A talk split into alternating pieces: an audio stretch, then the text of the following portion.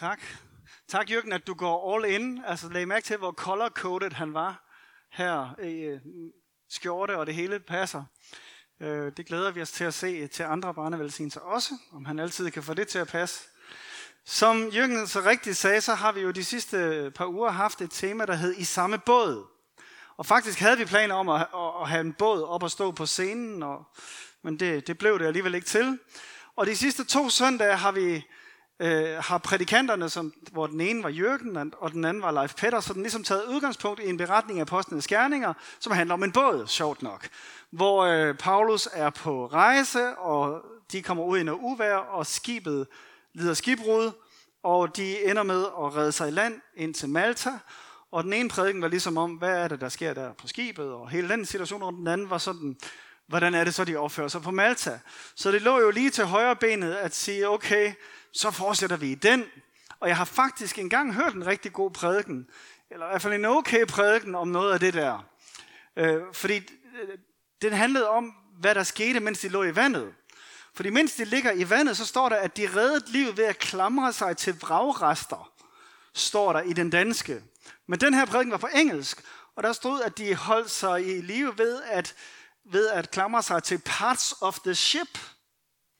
Og så er det klart, på engelsk, så laver man sådan en prædiken, at du skal øh, holde fast i fellowship og øh, leadership og worship. Og på engelsk, der fungerer den super godt. Så jeg tænkte, den tager vi bare. Så, så fællesskab. Så er det skabe, og så røg den prædiken, ikke? Fællesskab, lederskab, lovskab. Nej, den virker på en eller anden måde ikke rigtig på engelsk. Uh, men anyway, jeg droppede så skibsprædiken, og vil i stedet for have en skabsprædiken. Er det okay? Så jeg har kaldt den, skal vi se om den virker. Det gør den ikke. Jo. Er der plads til et skab? Er der plads til et skab? Og vi kender jo alle mulige former for skabe. Vi bruger det faktisk rigtig meget i vores sprog. Taler om øh, broderskab og familieskab og fangenskab og forfatterskab og formandskab og fuldskab og galskaber og herskaber og klogskaber og mandskaber og regnskaber og rødenskaber og selskaber og svangerskaber og masser af skabe. Og, øh, og, og det er jo egentlig lidt en underlig konstruktion, ikke? Men faktisk så er det fordi, at det der skab kommer af verbet at skabe. Så et fællesskab er altså det, som vi er fælles om at skabe. Det vi får skabt sammen. Medlemskab er, når vi skaber noget sammen. Og så videre. Så, det er ikke helt hen i vejret, tænker jeg, når vi nu snakker om at være i samme båd. Der er noget, vi skaber sammen. Der er noget, vi gør sammen. Og jeg havde også overvejet, om den skulle hedde Kom ind i skabet. Men så tænker jeg, den, den virker måske ikke. Så jeg synes faktisk, den der, den sidder lige i skabet. Ikke? Så. Tak.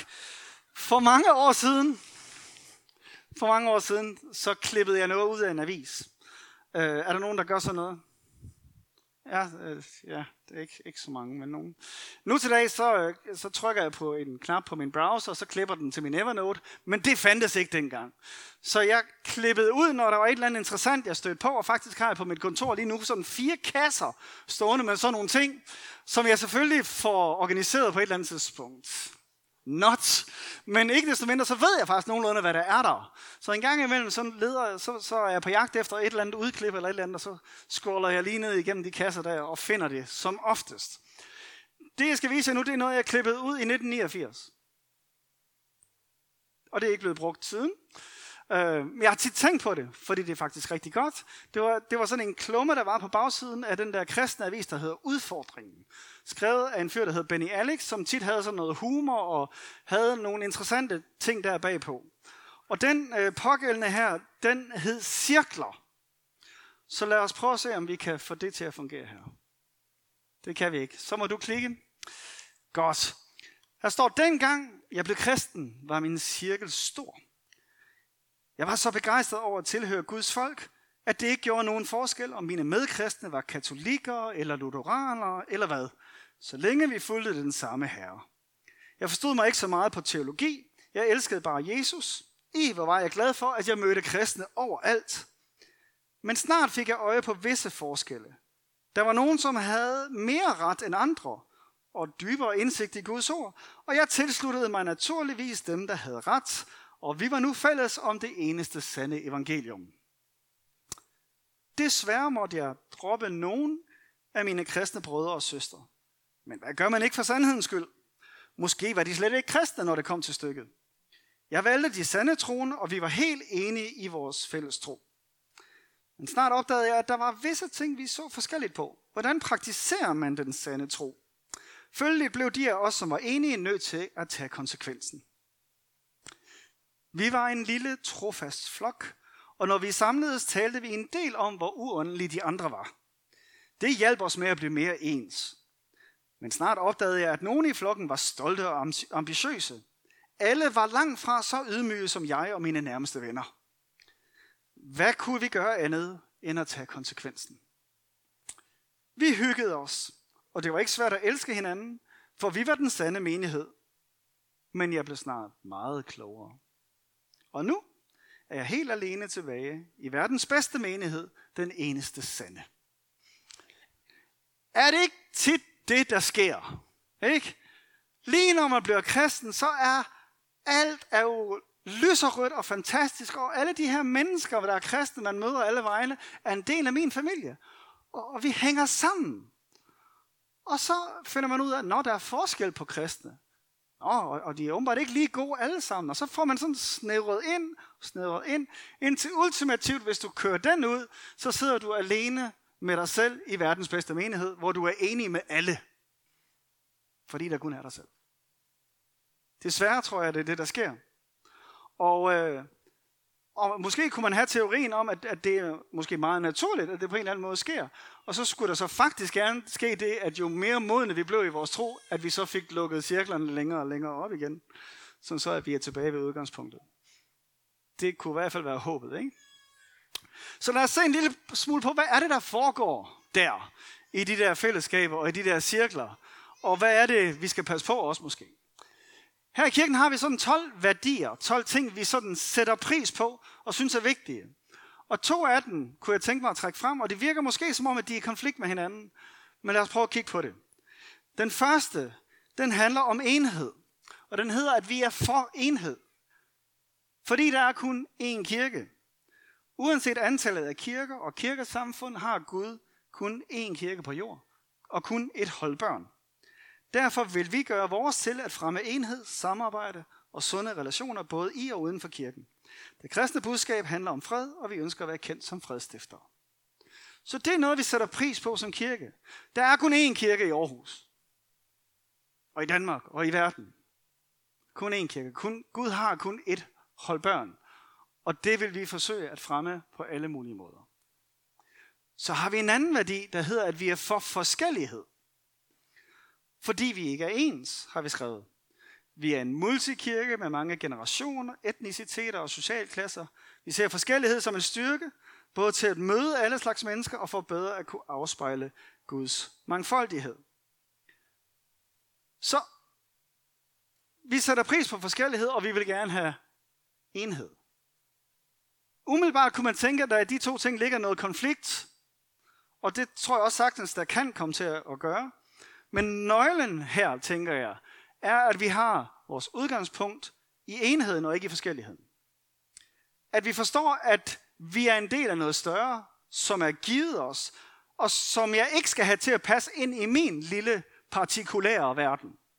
Men omvendt, så skal jeg se på mig selv og det, jeg har at bidrage med, og se, hvordan passer jeg ind i det store Gud bygger. Hvordan er min del i helheden? Ikke hvordan får jeg helheden til at blive presset ind i min del. Kan I fornemme forskellen?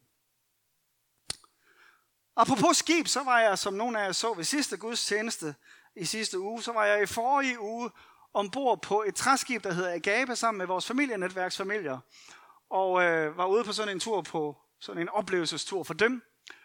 Og noget af det, man lægger mærke til på sådan et skib, det er, at hver eneste lille del på et skib har en funktion. Der er simpelthen ikke råd og plads til, at der er unødige ting ombord på sådan et skib. Hver eneste lille del har en funktion. Det kan godt være, at den ikke lige skal bruges på den tur, men den er der, fordi den er vigtig, og kan komme til at blive brugt på et tidspunkt. Det kan godt være, at vi ikke skal have redningsbåden i vandet på den her tur. Det håber vi ikke. Men det er nu godt nok, at den er der, når den skal bruges. Og det samme med besætning. Hver eneste besætningsmedlem er der, fordi de har en funktion.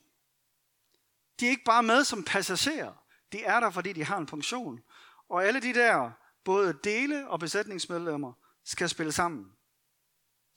Jeg tror, at nogle gange så opstår udfordringen i kirke, opstår, fordi at vi diskuterer udsigten, eller vi diskuterer forplejningen. Og i virkeligheden så er det fordi, at vi har glemt, at vi er besætning og ikke krydstogsgæster. Den siger jeg lige igen. Nogle gange har vi problemer i kirken, tror jeg, fordi at vi diskuterer udsigten eller diskuterer forplejningen. Og det er fordi, vi har glemt, at vi er besætningsmedlemmer og ikke krydstogsgæster. Vi bruger alt, alt for meget energi på at ikke at arbejde sammen, men i stedet for at diskutere perifere ting. En besætning må nødvendigvis arbejde sammen. De skal både arbejde sammen og arbejde synkront og være afhængige af hinanden, og ikke modarbejde hinanden, ellers så går det galt i skibet. Og som mennesker er vi blevet skabt til at være i relationer. Det er faktisk noget af det allerførste Gud siger til mennesket. Han skaber mennesker og siger, at det er ikke godt at være alene. Og så deler han mennesket, så de kan være sammen. Og den der sætning, det er ikke godt at være alene, har vi så hele vejen igennem Bibelen. Og jeg tror måske, der er nogen af os, der har opdaget, at det er rigtigt nok her i coronatiden. At det er ikke godt at være alene på den måde. Så prøv at smide den med cirklerne på. Vi er alle sammen i nogle cirkler. Vi er alle sammen i nogle fællesskaber. I nogle skabe. Og vi har alt fra Facebook-venner til bekendtskaber, til perifere venner, til almindelige venner, til nære venner osv. Og så har vi alle mulige klubmedlemskaber og alle mulige andre ting, der er endnu længere ude. Men vi har alle sammen en hel masse af sådan nogen. For et års tid siden havde vi en, en serie, der handlede om, om der er plads her. Og der satte jeg mig for sådan at prøve at undersøge noget af det her sådan teori bag ved venskaber og grupper og alt sådan noget. Og der er sådan en fyr, der hedder Dunbar, som har undersøgt det her. Og fundet ud af, at du kan kun sådan i gennemsnit have 148 relationer i dit liv. Så hvis du kigger på din Facebook øh, lige nu, og der er mere end 148, så kan du ikke huske dem.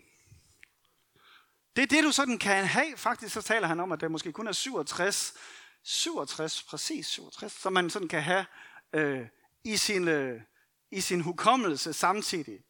Øh, til den første gudstjeneste i dag, så kommer der en kvinde her ind. Jeg kan se, jeg, jeg kan se, jeg kender hende. Men jeg kan ikke lige placere hende. Kender I det? Fordi hun var i en kontekst, hvor hun ikke plejede at komme. Jeg har gået på HF med hende for 20, 25, 30, et eller andet år siden. Ikke? Har jeg gået på HF med hende.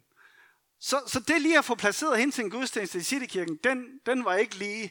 Og det er jeg sikker på, at vi alle sammen godt kender. Vi har det her netværk af venner, men hvem er det i virkeligheden, der er inden for den sfære, vi faktisk kan huske? Og hvem er så nære venner og længere ind og så videre. Og de har også forsket lidt i, hvad er det så, der gør, at man har venner? Ikke overraskende er det tid. Graden af dit venskab handler om, hvor meget tid du har brugt sammen. Så du har de der perifere venner, men, øh, og det har du faktisk kun, hvis du kalder den en perifer ven, så er det fordi det er en, du har brugt 50 timer sammen med. En almindelig nær ven er en, du har brugt 90 timer med, og bedste venner er nogen, du har brugt 200 timer med. Det kan I så lige tænke lidt over, om det, om det er rigtigt nok. Ikke? Uh, Jesus har det jo faktisk lidt på samme måde. Han har sin inderkerne, tre personer. Så har han 12 apostle. Så har han 70, han sender ud på et tidspunkt. Og i virkeligheden, da han er taget afsted, så er der 120 tilbage, ikke? som åbenbart har været så tæt på ham, at de stadigvæk føler, at de hører til hans bekendtskabskreds, eller hans skab. Uh, og så har vi skarne, der følger ham osv., ikke? men det er en anden sag. Og hver af de der grader af skabe, vi er i, afgør også vores engagementsniveau. Og hvor committed vi er til ting. Og hvis jeg lover en noget, så er der jo forskel, om det er min bedste ven, jeg lover det, eller en, jeg lige har mødt på Facebook. Ikke? Og faktisk så taler man om, at der er fire niveauer af commitment. Øhm, og den fungerer lidt bedst på engelsk, så I får den lige på engelsk. Den første, den hedder I should.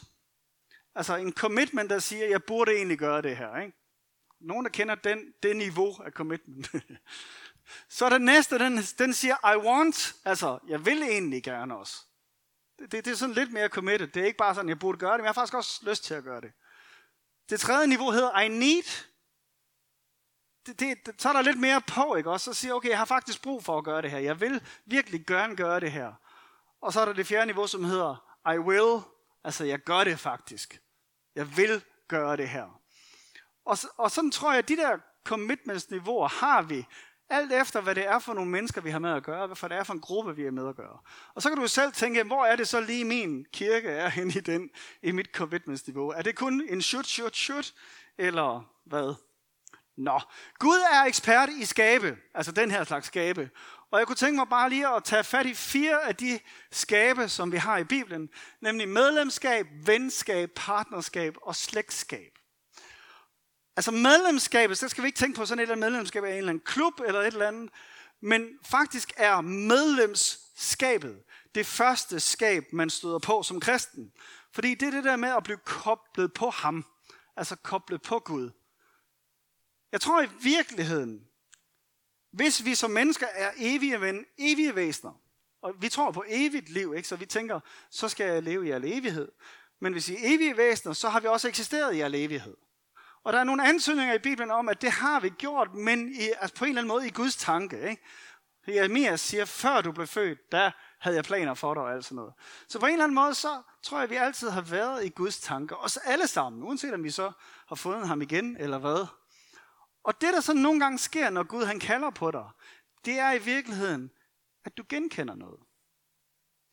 Det er på en eller anden måde meget, meget velkendt, når Gud kalder. Fordi du engang har haft en relation. Så hvis du er kommet herind til kirke i dag og tænker, hvordan kan det være, at jeg synes, det er rart at være her, hvor der egentlig er en masse nyt og underlige mennesker og underlig musik, så er det måske fordi, at der er en genkendelse af en, som kalder på dig, som du engang i hans tanker har været. Så det er det første skab. Da Jesus kommer herned på jorden, der etablerer, genetablerer han ligesom muligheden for at få den connection til Gud, som det var tiltænkt, vi skulle have.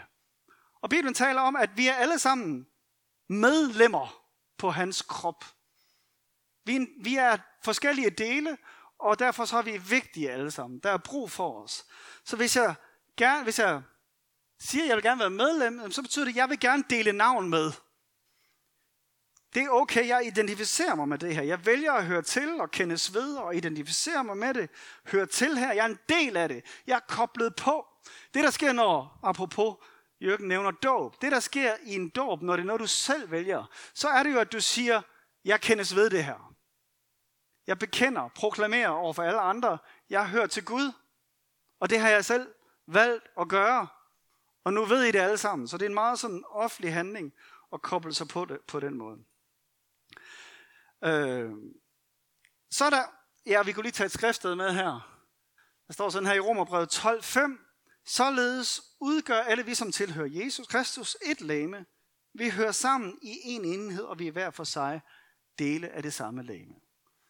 Så i virkeligheden, enhed, som vi siger en af vores værdier, er ikke noget, vi skal skabe. Det er noget, vi allerede er, hvis vi er kristne. Så derfor taler Bibelen også om, at vi skal bevare åndens enhed. Ikke om, at vi skal skabe åndens enhed, men om, at vi skal bevare åndens enhed. Fordi vi har den allerede. Vi er allerede søskende. Venskab har vi snakket en lille smule om allerede. Lexikonet definerer det sådan her, og hør nu godt efter, det er, det er et frivilligt, gensidigt og varigt forhold mellem to personer. Og det er derfor, selvom du har brugt 200 timer på din arbejdsplads, så er det ikke nødvendigvis, at dine kolleger er dine venner, vel? Fordi det er ikke frivilligt. Det er frivilligt og det er gensidigt, og det er varigt. Det adskiller sig fra bekendtskab og kammeratskab ved en større følelsesmæssig åbenhed, nærhed og forpligtethed. Venskab er kendetegnet ved loyalitet, fortrolighed, positive følelser over for hinanden, respekt og en vis grad af overbærenhed, siger leksikonet. Har du nogle venner, du skal have en vis grad af overbærenhed overfor? Sådan tror jeg, vi alle sammen har det. Hvad er det, der definerer venskaben? Det er, at vi deler liv.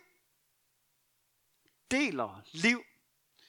Øh, og det kan godt være lidt anstrengende nogle gange, ikke? Altså, at dele liv, hvis det er sådan noget, der er et programpunkt.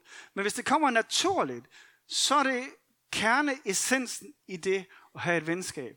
At man deler glæder og sorger. At man deler egen dele også. Prøv at se om de første kristne her. Der står sådan her om dem. De, som kom til tro, holdt sammen og havde alle ting fælles. De havde alle ting fælles. Så det der nye hus, du har købt, tak. Det er fedt, at vi har så mange biler her i kirken.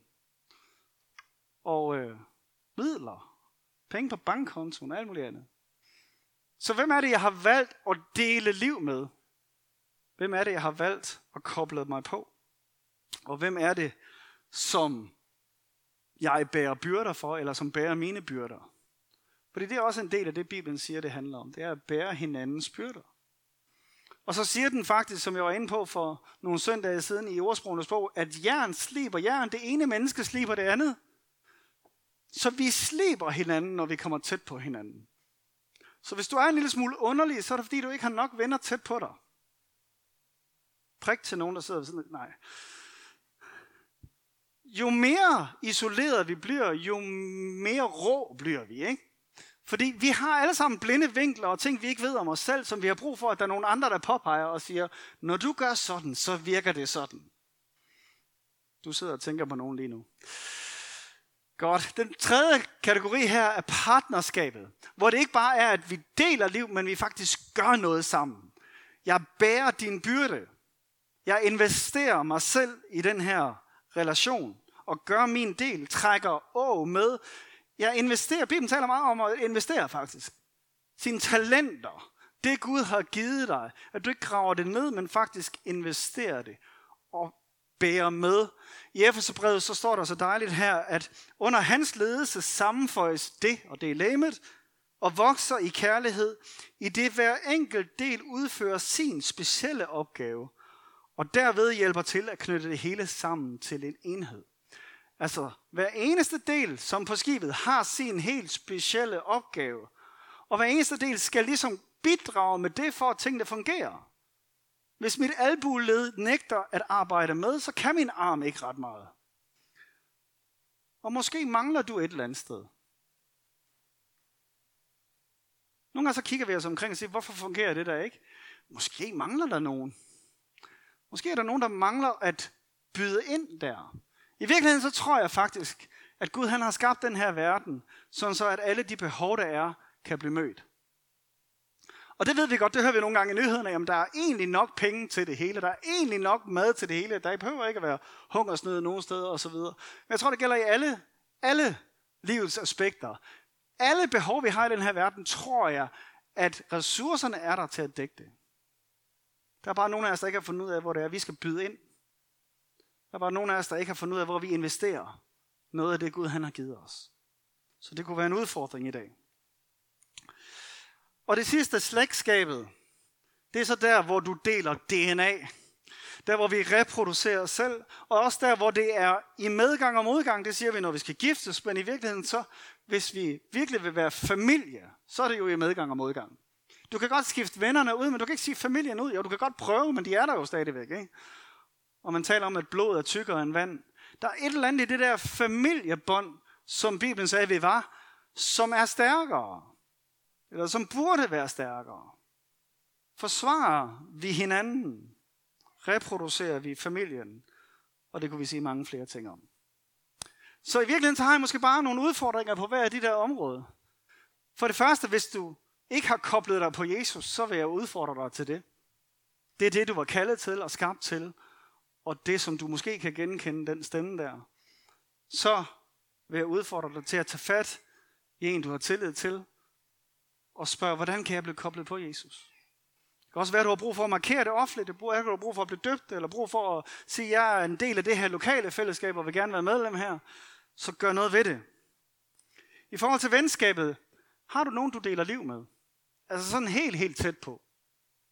Ikke bare nogen, du tilbringer lidt tid med, men nogen, du faktisk deler liv med.